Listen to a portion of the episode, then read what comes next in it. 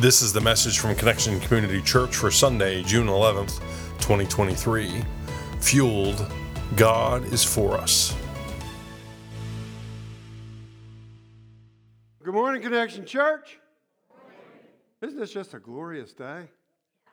Oh my, yeah. Here at home, here in the sanctuary, there at home. We're so glad you're with us this morning. It's the second week of our series.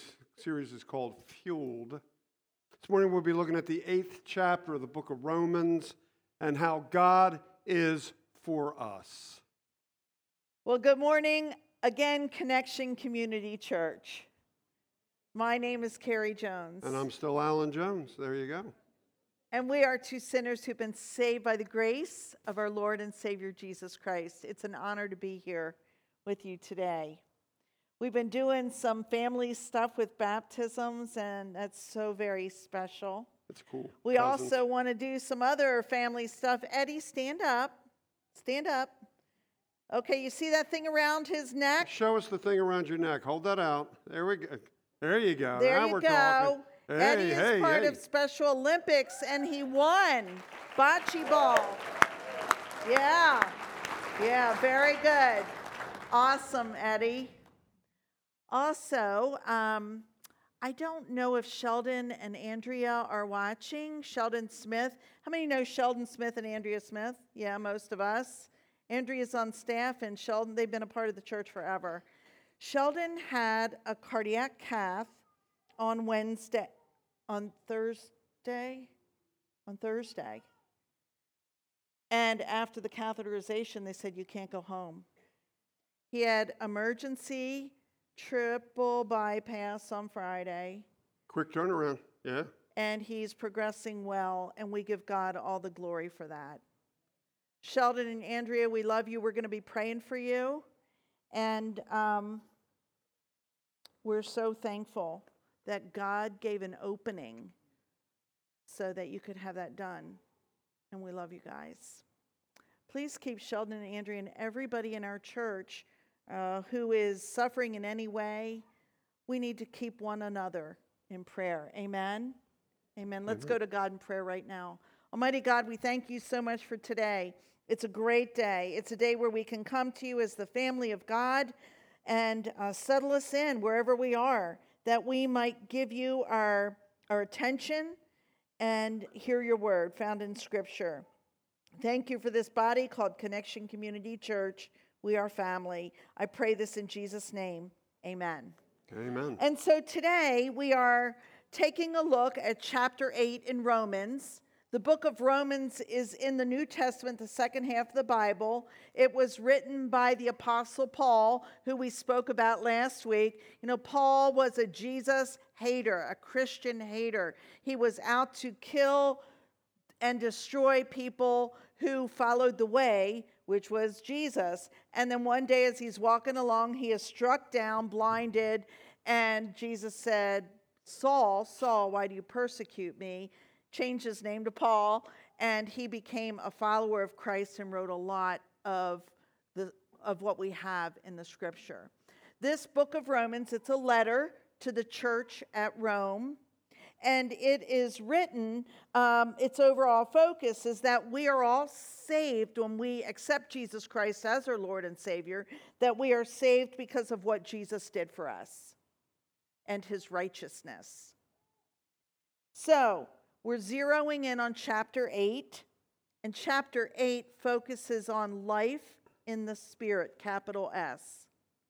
It focuses on God's control over us as opposed to sin's control. When we're in Christ, it's Christ that is triumphant, even over sin. It focuses on life in Christ versus life in the flesh.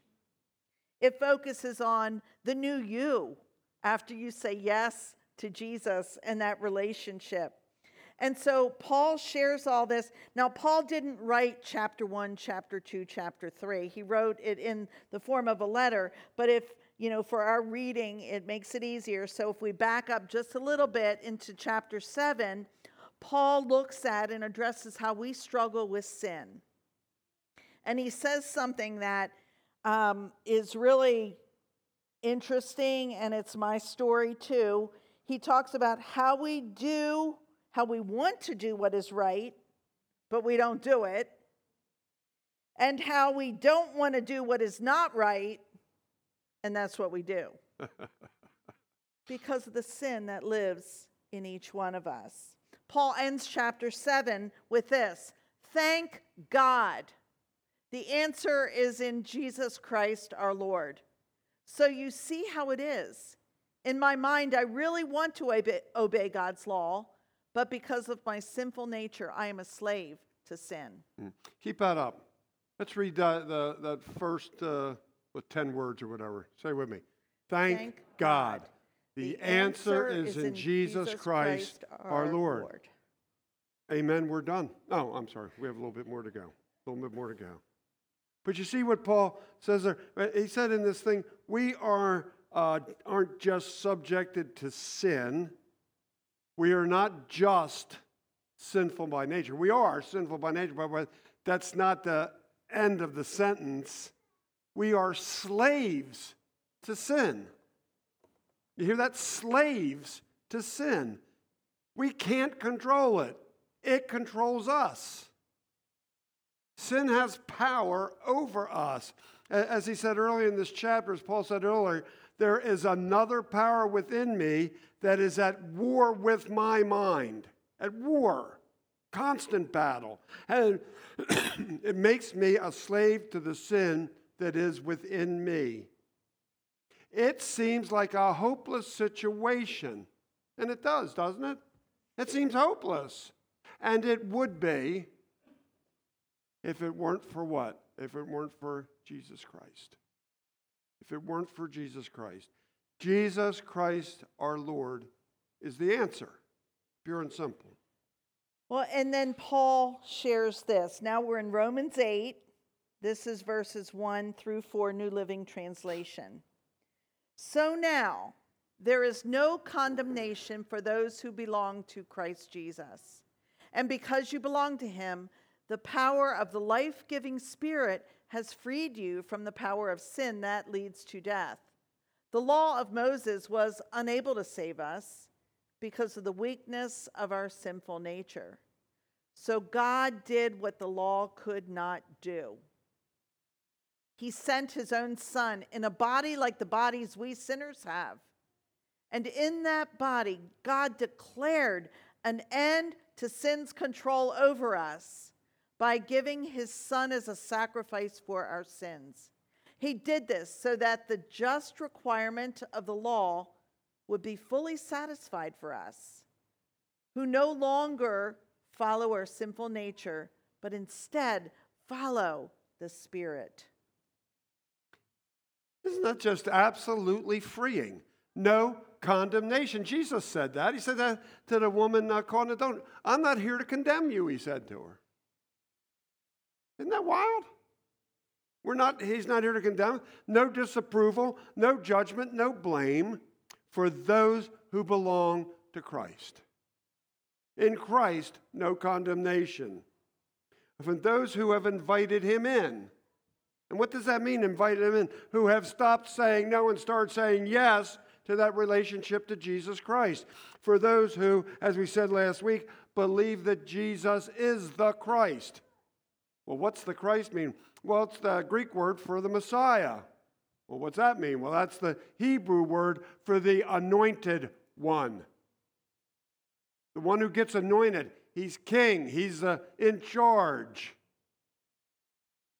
And in charge, he got to be the sacrificial lamb. Sacrifice his life for you and for me. No condemnation because we belong to him. The life giving Holy Spirit has freed us from the power of sin that leads to death. And I'm not saying death in terms of the cessation of all bodily functions. That's not the death we're talking about. We're not talking your last breath. We're talking death where you still got something going on, but the death is that you're eternally separated from God. Think about that for a second eternally separated from God Father, Son, and Holy Spirit. No more connection. No more, you know, I, I just can't even. And the thing is, we all deserve that because we have all sinned and fallen short of God's glory. We all deserve that death that we talk about. But God loves us too much for that. God loves us too much to allow that to happen. And so he sacrifices one only son so that we might have eternal life in him. He declared an end to sin's control of us by sacrificing his son, an end to this slavery to sin. God did this so that we no longer follow our sinful nature, which we all have, but instead we follow the Spirit. God's Spirit, God's Holy Spirit. As Paul tells us in verses 12 through 14, we are under no obligation to do what our sinful nature urges us to do. We don't have to do that. If we live by the dictates of that, we will die. But if we believe and live in Christ, we live. Follow the Spirit, God's Holy Spirit. Through the Spirit, we put to death our sinful nature and we live. Those who are led by the Spirit of God are children of God. You're a child of God.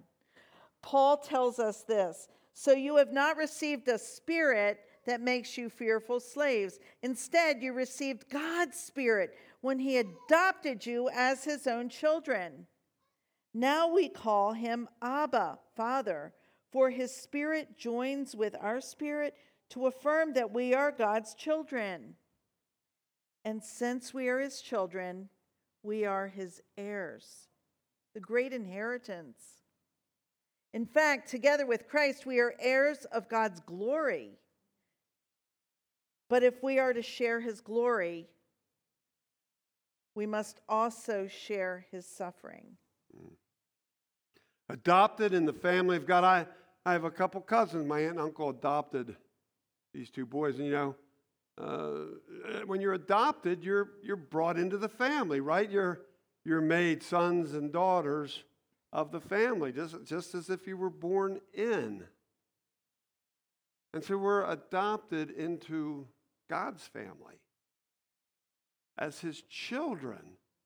And you know, uh, my cousins, and you, you, you, you get everything. You get the rights and privileges and the responsibilities and even the sufferings. And that's what we get when we're adopted into God's family the rights and responsibilities. Uh, are the rights, uh, yeah, the rights and privileges, the responsibilities, and even the sufferings. Huh? Here's the interesting thing. How many of you, when you were a kid, would refer to your father as father? Yes, father, I will do. Any, not a real popular name for dad. How many called him dad? Maybe you still do. How about daddy? When yeah. I was young, yeah. I called mine daddy when I was little, and then dad. Yeah. That's a much more endearing, isn't it, than father? more kind of a more intimate. That, that's what uh, that's what uh, Paul refers to God as. Abba, Father means daddy. Daddy. Isn't that awesome? Ah. Oh. Yeah, you sometimes think of God as far off, and the daddy is right there. Daddy. God's children, and we're his heirs. As his heirs, that means we get an inheritance, right? Gosh, how much could we get? Man, oh man, I mean, God's got everything in the world. Could it be five, ten million? no, it's not a cash inheritance. Here's what it is we inherit eternity. Eternity. Can it get any better than that? No. And then we're going to skip down a few verses because we take a kind of a different turn here. And Paul, and Paul writes this in 26 and 28. And the Holy Spirit helps us in our weakness. Anybody here sometimes feel weak? Sometimes you think, you know, Lord, I could use some help here. yeah. Helps us in our weakness. For example, we don't know what God wants us to pray for. Anybody ever been there? Hello. but the Holy Spirit prays for us with groanings that cannot be expressed in words. You ever just don't you couldn't find the words for what you wanted to say? And the Holy Spirit takes care of that because in groanings, in these deep, spiritually deep groanings, he, he, he speaks for us and prays for us at such a deep level that, that human language can't even deal with it. And the Father, who knows all hearts, knows what the Spirit is saying. Well, that's pretty incredible. These deep groanings, God understands. For the Spirit pleads for us, believers, in harmony with God's own will. Doesn't get any better than that. And, and we know that God causes everything to work together for the good of those who love God and are called according to his purpose for them. Wow. Wow. When we don't know what God wants us to pray, the Holy Spirit prays for us.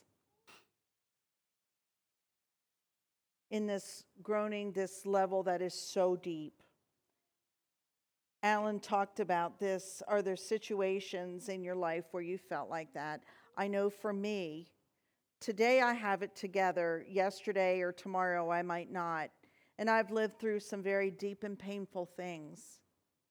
And things where I haven't, I was a believer, but I didn't have words to approach the throne of God with. I was so broken and so devastated, uh, undone, speechless. And all I could do is say, Holy Spirit, can you just take it for me? Can you just go to God on my behalf? I didn't know about this stuff when I was earlier in my Christian walk, but now you know. Now you know this is what you can do. Holy Spirit, when I don't have the words, many of you in this room, when you've shared your pain and your hurt and your challenges, I haven't known what to say or what to pray. And you've witnessed that. Just speechless. But isn't it great that we can go to God and say, okay, I don't have it, but I know, Holy Spirit, you are praying for this situation. You are praying on our behalf. I don't know how it works. If, if, you're, if you try to make this logical, don't go there because it, it, it, this is God. His ways are higher, his thoughts are higher. It's amazing. When we go to verse 27, Paul goes on to tell us this. And the Father who knows all hearts knows what the Spirit is saying. For the Spirit pleads for us believers in harmony with God's will. The Spirit is not going to pray for us in things that are not God's will. I pray for myself and for you. It I think it's God's will, but God is ultimate and God knows. And so we just have to trust that. God knows. God knows what we need. God knows what makes us tick because God created us. And sometimes we're at a loss for words, but no. Approach the throne of God, pray to the Holy Spirit, and ask for the Holy Spirit to intercede. And then Paul goes on in verses 31 through 34 with some rather insightful questions. What shall we say about such wonderful things as these? If God is for us, who can ever be against us? And, you know, that's an interesting question because at if means we often say, well, if, but does that mean if not? You know, you have that. If you want that to be sure because God is sure and God certainly is for, think of it as since God is for us, who can be against us? Hello. Since he did not spare even his own son, but gave him up for us all, won't he also give us everything else? Amen. Yeah. Who dares accuse us whom God has chosen for his own? You've been chosen, you've been chosen, you've been chosen, you've been chosen for his own. No one, for God himself has given us right standing with himself. Who then, who then will condemn us? No one. For Christ Jesus has for Christ Jesus died for us and was raised to life for us, and he is sitting in the place of honor at God's right hand. Ha! Pleading for us. Pleading for you, pleading for me. That's some kind of duo, isn't it? Jesus, the Holy Spirit, speaking on our behalf. It doesn't get any better than that, does it? Uh-uh. This is one of my favorite scriptures. Well, one of like. Number 497, isn't it? Yeah. Yeah. If God is for us, who can be against us? God is for you. God is on your side. God is your champion. God wants you to succeed, not in the worldly stuff. I mean, He does too, but in God's perfect will. God loves you so much and is working on your behalf for your good. And He loves you so much that He was willing to sacrifice His one and only Son to die so that we might live. This question, you know, if God is for us, who can be against us, is, is kind of rhetorical. Another way of saying it might be this there is no one who could possibly be no power, more powerful than God. Nothing is more powerful than God. Absolutely nothing.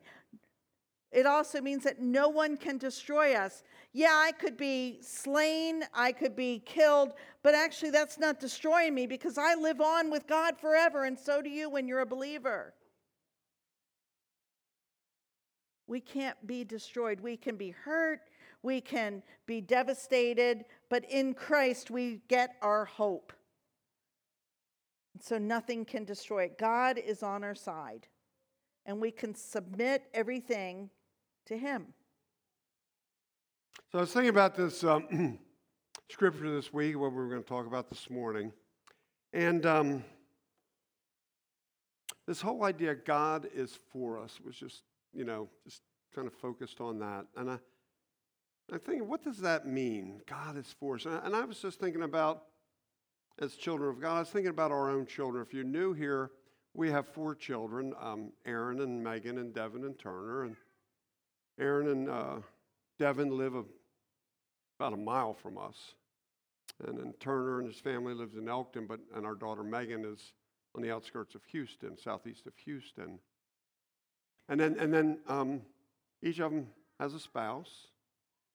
And you know, we love our four kids and their spouses more than they can even start to imagine. I mean, they probably think they do, but they have no idea how, how deep that love for our kids runs. And, and, and then not just them, but then they had kids themselves. We have nine grandkids. So, so that's eight and nine, that's 17 that you know, we are hopelessly in love with. We, we, we love them more. And, and, and they probably sometimes think we love the grandkids more than we love them. And that's not true. We spoil the grandkids a whole lot more, but we don't love them anymore. We just take care of them more, yeah. And we can't imagine loving anything or anyone more than we love these 19 people in our lives. And yet, here's the thing to, to calculate this with God loves us so much more than we can even start to love our families. Isn't that wild? How could he possibly do that? I mean, we love them with everything we have, but he loves us that much more. I mean, God did sacrifice his one and only son. I love you guys, but I'm not giving up my son for you. I, I'm sorry. That isn't going to happen. But he did. His son died, went to hell for three days, uh, forsaken by the Father for three days, so that you and I can, he could take our sins with him and we can be forgiven of that sin. Isn't that just incredible? Uh, that's how much God loves us. And the thing is, not because we deserve it, we ain't that good. and not because we earned it. Again, we're not that good. Simply because God is love and He loves us and wants to share everything His kingdom, His glory with us. He wants to be with us. Can you believe that? God wants to be with you and me. Can you believe it? And not just now, but forever, for eternity. You'd think He'd get sick of us, wouldn't you? but, but he wants us and, and paid a price. His son paid the price so that we could be there for eternity. It's hard to imagine that the creator of all this thinks that much about little old me or little old you. But he loves us because that's what he does. That's what he does. If you've ever been to our house, you'll notice that there's a lot of family pictures all around, and I'm sure that's true for in many of your homes. There's pictures of people that you love, pictures that of people that you care about, and there's pictures on my refrigerator. Who puts pictures on the refrigerator? With those magnets? Yeah, yeah. yeah. All right, so this is on a T-shirt, and it's it might be kind of cliche, but it's the truth. If God had a refrigerator, your picture would be on it. That'd be a big refrigerator. How big? How big would it be, Alan? Well, we would just say that's a big, honking refrigerator. That's for sure. Man. God loves you so much. God is love. There's nothing you can do about it. That's just how it is. Yeah. Let's see here. Where I thought. Look at Romans 8 35 through 37.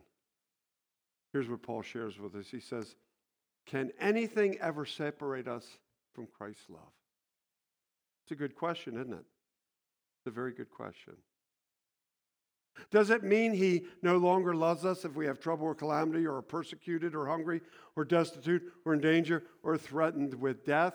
Does that mean we've separated from Christ's love? And the answer is no. No. As the scriptures say, for your sake we are killed every day. We are being slaughtered like sheep. No, despite all these things, overwhelming victory is ours through Christ who loved us. Amen. Amen. So Eugene Peterson paraphrases that same scripture this way in the message. It really it meant something to me when I read it. Do you think anyone is going to be able to drive a wedge between us and Christ's love for us? There's no way. Not trouble, not hard times, not hatred, not hunger, not homelessness, not bullying threats, not backstabbing, not even the worst sins listed in Scripture. They will kill us in cold blood because they hate you. We're sitting ducks. They pick us off one, pick us off one by one. None of this fazes us because Jesus loves us. Mm. So hear this this morning. Listen carefully because this is crucially important.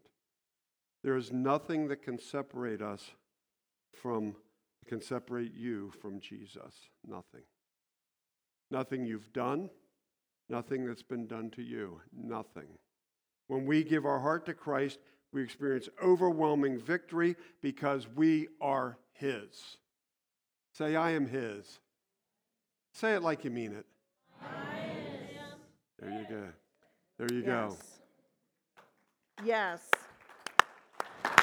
So we don't need to live in worry. Any worriers in the house? We don't need to live in worry. Anybody anxious? We don't have to be anxious.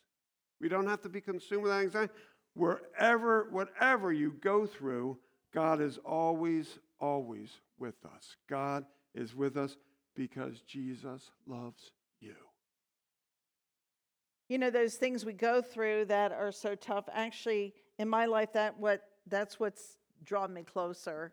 God can use those times, and I'm more a little more teachable. when I need them more. How about you? We learn that God and God alone is in charge of all we see and all we don't see because God is sovereign. Romans 8 38 to 39. And I am convinced, Paul says, that nothing can ever separate us from God's love. Neither death nor life, neither angels nor demons, neither our fears for today nor our worries about tomorrow, not even the powers of hell can separate us from God's love. No power in the sky above or in the earth below.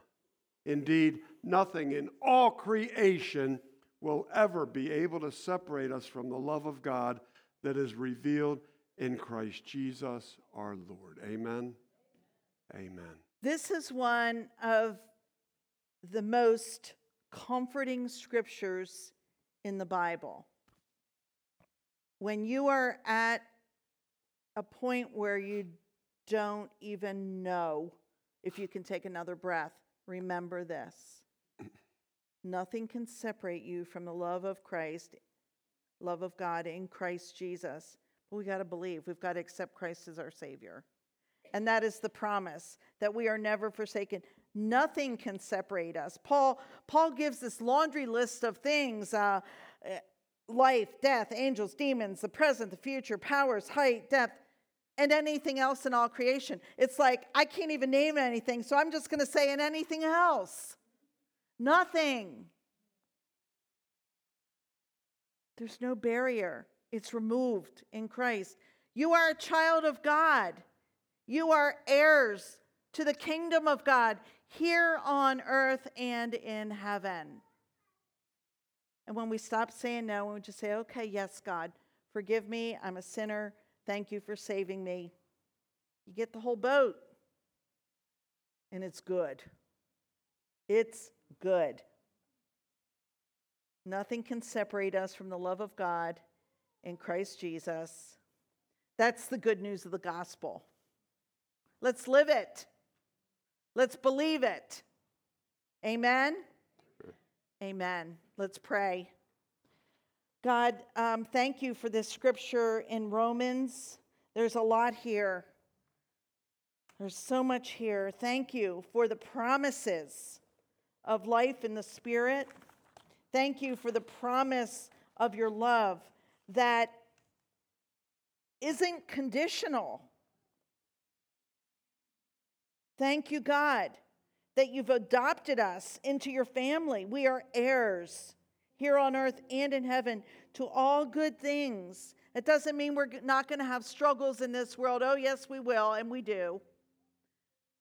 But the ultimate gift, Lord, is that you are with us through it. Thank you.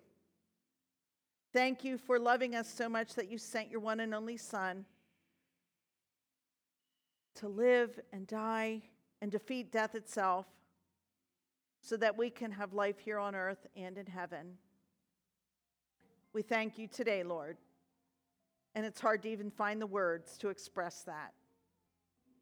I pray this, asking your Holy Spirit to go on our behalf when we just don't have words, even words of gratitude.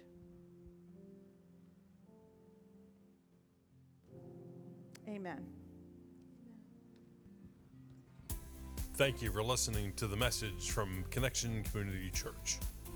For more information and to find out more about our ministries, you can visit us on our website at justshowup.church. You can also call our church offices at 302 378 7692. Thanks again for listening. Connection Community Church, connecting people with Jesus and the new life he offers.